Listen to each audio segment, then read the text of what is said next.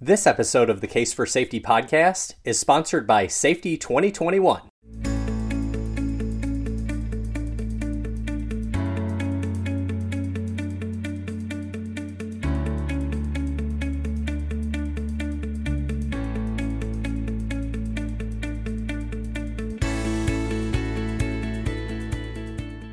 Welcome to the Case for Safety podcast. Our conversations with safety experts aim to share ideas and insights you can use to help your organization benefit from efforts to improve worker safety and health. I'm your host, Scott Fowler. We are just a few short weeks away from Safety 2021, and I'm very excited to welcome our uh, opening general session speaker who will be kicking things off at the conference, uh, Connie Podesta. Connie is a Hall of Fame keynote speaker and author, and she is here to give us a preview of what we can uh, look forward to at uh, Safety 2021. Connie, uh, welcome. Thank you so much for being here. Oh, you are so welcome, Scott. Hello to all of you that are tuning in, and I cannot wait. And Scott is right, it's just a few weeks away, which, God, we've been planning this. I, I guess we should tell him, Scott. I mean, I was going to come, I think, in 2020. And then, of course, we had to shut everything down. And then last year was a virtual. And uh, bless their hearts, they listened to me because I'm really fun in person. You know, I interact with the audience and I don't use slides and I don't use PowerPoint and I don't do any of that. It's a very interactive and I'm funny. I'm a comedian. So, you know, I said, well, I would love to do the virtual, but wow, uh, you know, if we could wait another year, it, it would mean so much to me to have the group in person. So, and you're coming to Texas now, and I live in Dallas. So I even get to have the whole group I wanted and have you all in one of my favorite cities in Texas. So that's going to be amazing. Absolutely, really looking forward to uh, to seeing you and uh, all of our, our attendees in Austin. Now, the title of your presentation, which which I love, is uh, is standout relationships. Life would be easy if it weren't for other people, and you focus a lot in that on developing healthy relationships and improving communication. So, I wonder if we could kind of dive a little bit into into that. To as I mentioned, just kind of give folks uh, a little preview of what they can look forward to at the conference.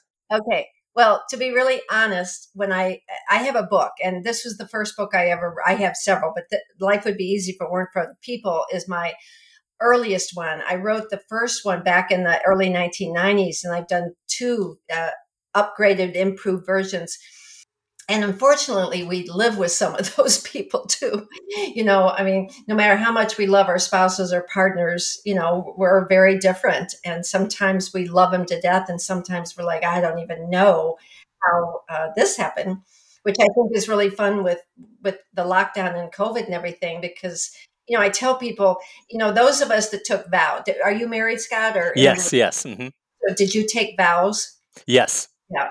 And so you vowed in sickness and in health, right? Right. And you vowed till death do you part. Yes.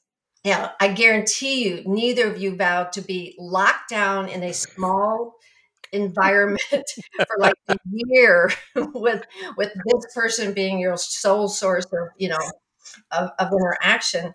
And so, you know, people say, How do you have fun? Or how do you do comedy about COVID? And I said, Because there is definitely nothing at all funny about the situation, the deaths, the seriousness of it.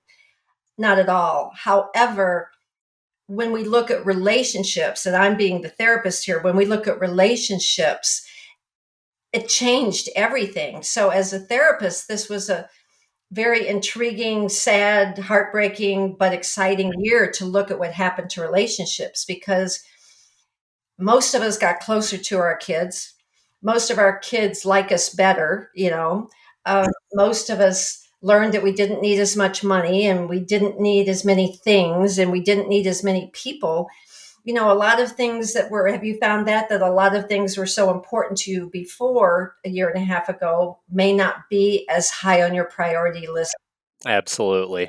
And so, um, I think the the good things that came out of this for a lot of people are in reanalyzing, reassessing, rethinking our priorities and what's important to us, especially when we couldn't see our friends and we couldn't see our families and we couldn't be with people. So, um, so I have found this to be a very interesting year and a half. And it's really, I've been in this business for 32 years. So it's also been fascinating to watch how this has changed business relationships. And for the really good people in business, for those of you listening, you have found some some real good things about this as well.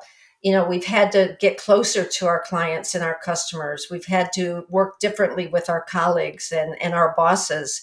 We've had to learn how to do uh, virtuals and Zoom calls. And we've had to learn how to work from home with our kids walking by, our dogs on our lap. You know, when you think of all the things that we've had to do.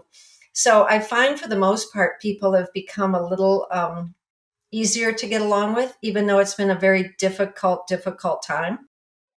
So life would be easy if it weren't for other people is a little different now than it was a year and a half ago because a year and a half ago, a lot of the people were our college. I mean, we were in meetings incessantly and people were walking by our desks, you know, talking and we wanted to just like put duct tape over their mouth and clients were and so business is different but that's been fun for me because it's allowed me to kind of change what i talk about. And um, so i will tell your group this.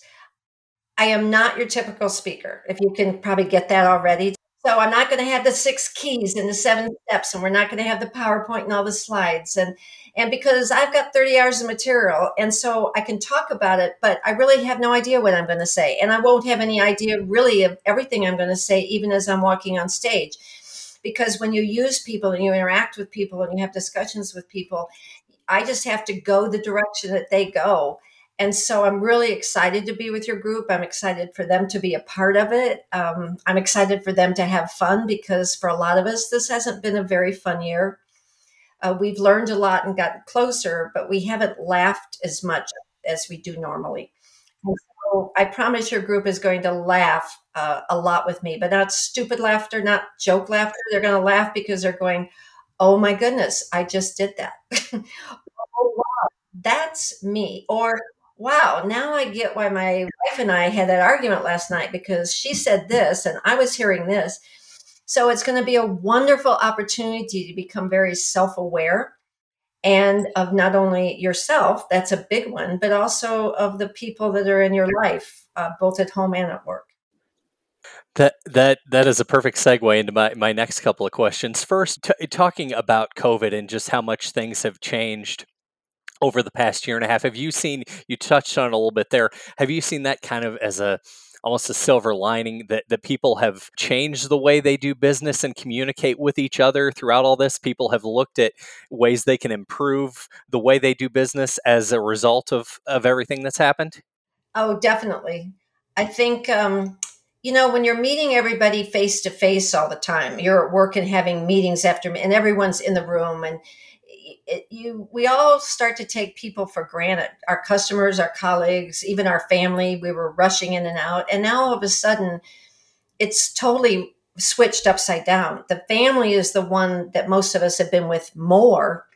And our colleagues and our friends and our customers we've been with less. And that's very different than it was a year and a half ago. It was the other way around. And so as a therapist I was very sad over what was happening to a lot of families. You know, everybody's working hard and gone, and the kids were doing a thousand things. I mean, unfortunately, there were kids that were on, you know, antidepressants and stuff when they were 10 and 12 years old. It was, you know, dance on Monday and this on Tuesday and this on Wednesday, and mom was working and dad, and everybody was so isolated. And so this has been very unique because we have been isolated for the world and from our city and from our neighbors, but our families, our friends, our close, whatever that bubble is, um, we've had to learn more about them. But at the same time, we've had to learn how to continue to sell and buy and manage and lead and run a business more remotely. We can't just call everybody into a meeting and sit around. And meetings have become shorter, they've become more intentional, most of them you know when you're having a zoom meeting you know that you can't just walk in 10 minutes late. Every your your, your spot on the screen is empty with just your name so everybody notices it. Uh, people aren't like making eyes at, behind someone's back or texting because you're very visible on a zoom or a meeting team meetings call. Managers have had to um, definitely figure out how to manage and lead differently because to be honest, Scott, one of the biggest fears of leaders was not having people in their eyesight. And that goes way back to like the 1800s when everybody was in one room and the boss was in a middle on a high rise desk so that they could look around at everybody, you know. And so, you know, before COVID, everyone was saying to me, well, we aren't comfortable with remote employees because we have no idea what they're going to be doing. So there was this fear that if you didn't see the employee all the time, they wouldn't do their work. And most companies have found that to be exactly the opposite. Most companies have found that sales have been up or workloads have been up or people are getting things in on time better. And at first that surprised all of them. But then when they thought about it, it's, it's because people can choose their own rhythm. Like I know employees now that wake up at four in the morning and do work from four to eight, which if it was a nine to five job, they could have never done that. You know, employees get up at six o'clock and work six to eight if they have a doctor appointment at nine to 11. In other words, when you have flexibility, people are really coming through, and most of them are really um, doing more work and working harder than they were when they were in the office nine to five. And managers have gotten used to managers would say, Well, how do I lead someone if I can't see them? And I said, It's about results. You know, be clear at what you tell people to do and then hold them accountable and look at the results. Well, it was much easier just to watch them. Well, now they've had to be accountable. They've had leaders have had to explain things better. They've had to put more in writing. They've had to look at results because they aren't watching the person all day. And the, the same goes with customers. You know, we couldn't just stop by and have a coffee or, you know, shoot the bull with somebody that we're doing. You know, the salespeople say, "Well, I'm just going to, you know, talk and we're going to do," and then before you know it, I didn't even sell anything. Well, no one's doing that now you're calling someone or you're having a zoom call with them and you know that what your time is and you know you have to sell and you can't just sit and talk nonsense or day-to-day stuff and forget to close the deal. So i feel like companies aren't really going to go back totally to the way it was before. Because we trust people more. I mean uh, that's for a psychology person that makes me really happy that i think we trust people more